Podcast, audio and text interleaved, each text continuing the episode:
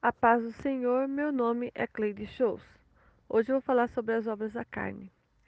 O apóstolo Paulo vem nos alertar a esse respeito em Gálatas capítulo cinco, versículo dezoito a vinte e um. E ele fala que nós somos guiados pelo Espírito Santo. Tudo o que criar o prazer, mas só por uma vez. A Bíblia fala que um abismo leva a outro abismo. Então nós temos que tomar cuidado. O tudo que não está no Espírito de Deus e todos que praticam não herdarão o reino de Deus. Gálatas capítulo cinco, versículo vinte e um. Todos nós podemos tropeçar e errar, mas não fazer como estilo de vida, como todo mundo faz, como todo mundo peca. Mas devemos apresentar a Deus e se arrepender das nossas atitudes, senão estaremos num, não estaremos sendo perdoados. As obras da carne provém das nossas fragilidades humanas como pessoa. Nós temos tendência ao pecado. É a nossa natureza adâmica. É a natureza dominada pelo velho homem, que herdamos de Adão. Quando aceitamos a Cristo e batizamos, nós sepultamos esse velho Adão e tomamos uma nova, tornando-se uma nova vida, uma nova criatura. Então as minhas atitudes mudam. Então eu deixo a natureza adâmica para servir uma natureza com Cristo. E essa natureza adâmica, ela nos leva a praticar essas obras da carne, que são práticas comuns na nossa vida diária, mesmo sendo cristão, mesmo eu lendo a Bíblia, mesmo eu participando da ceia. Mas é importante saber que vivemos com as obras da carne, mas não devo praticá-la e não, também não devo ser dominada por elas. Mas eu, quando tenho Cristo, é o Espírito Santo que me domina. E sim buscar tirá-las da minha vida todos os dias. E de que forma? Vivendo uma vida de santificação. Todos os dias buscando a Deus. Nós não classificamos os pecados.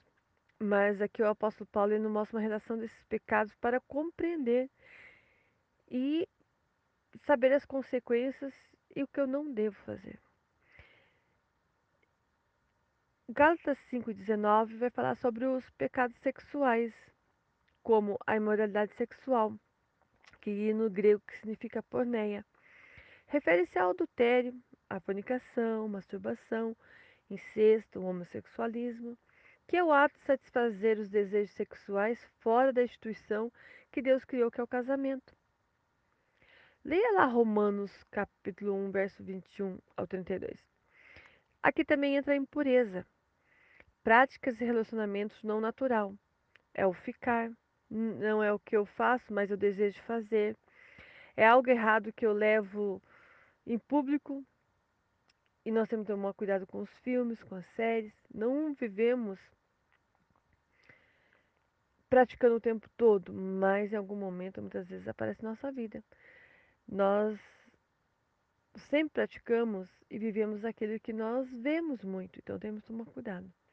Isso afeta o nosso relacionamento, como também as nossas ações, nossos pensamentos, os nossos atos. Acaba sendo comprometido por praticar esse pecado.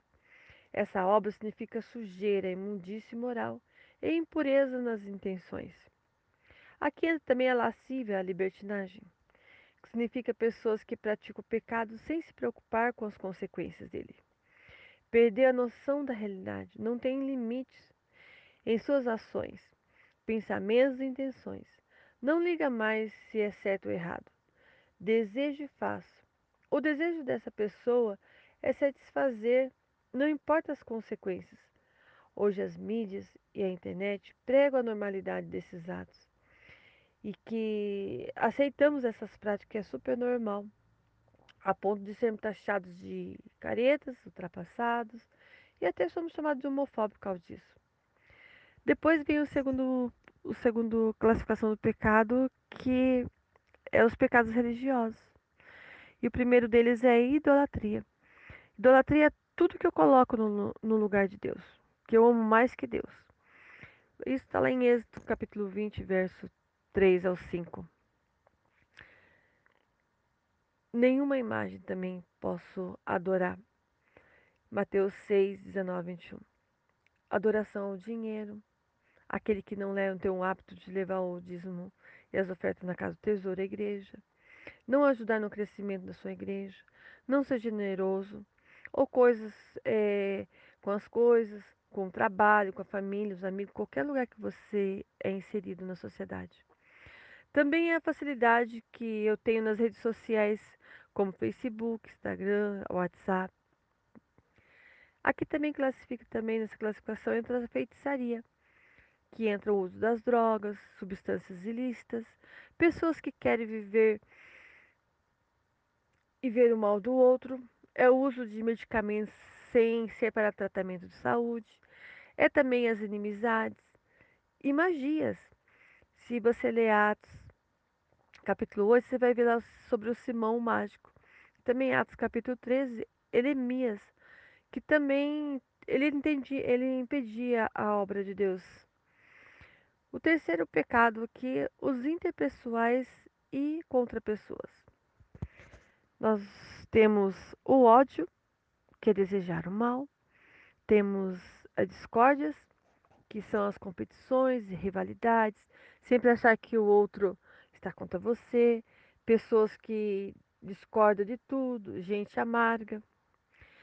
Ciúmes, olhar para o outro e dizer que ele é chato, que ele não tem o que ele merecia ter, o que, ou o que ele tem não merece, ou ser o que ele é. Quer viver uma vida, quer viver a vida do outro.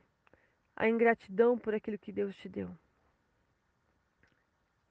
Ira. Não é quem vive irado, bravo, mas é uma pessoa que não sabe controlar seus temperamentos, suas emoções. Aquele chamado de pavio curto. O egoísmo, pessoas gananciosas, avarentas, não vê o benefício de ninguém a não ser ele mesmo. O que eu vou ganhar com isso? Tudo tem o que eu vou ganhar com isso.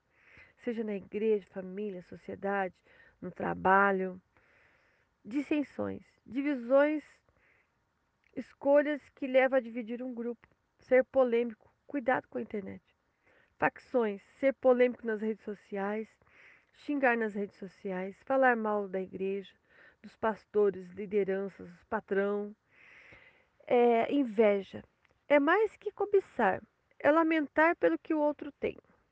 Achar que o outro não merece aquilo que ele tem. Alguém que acha que você não merece e que ele merece muito mais que você. Não entende por que você tem aquilo. São pessoas que sofrem com que... Você está sofrendo, se você está triste, ela está com você, te aconselhando, te abraçando. Mas se você estiver bem, ela não vai se agradar.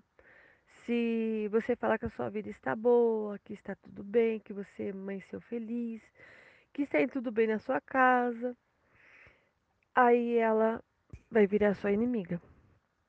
Embriaguez. Não é quem bebe todo dia, isso chama-se vício, mas é que embriaguez é se permitir ser alterado por substâncias alcoólicas, seja ela qual for. Aglutonaria, orgias.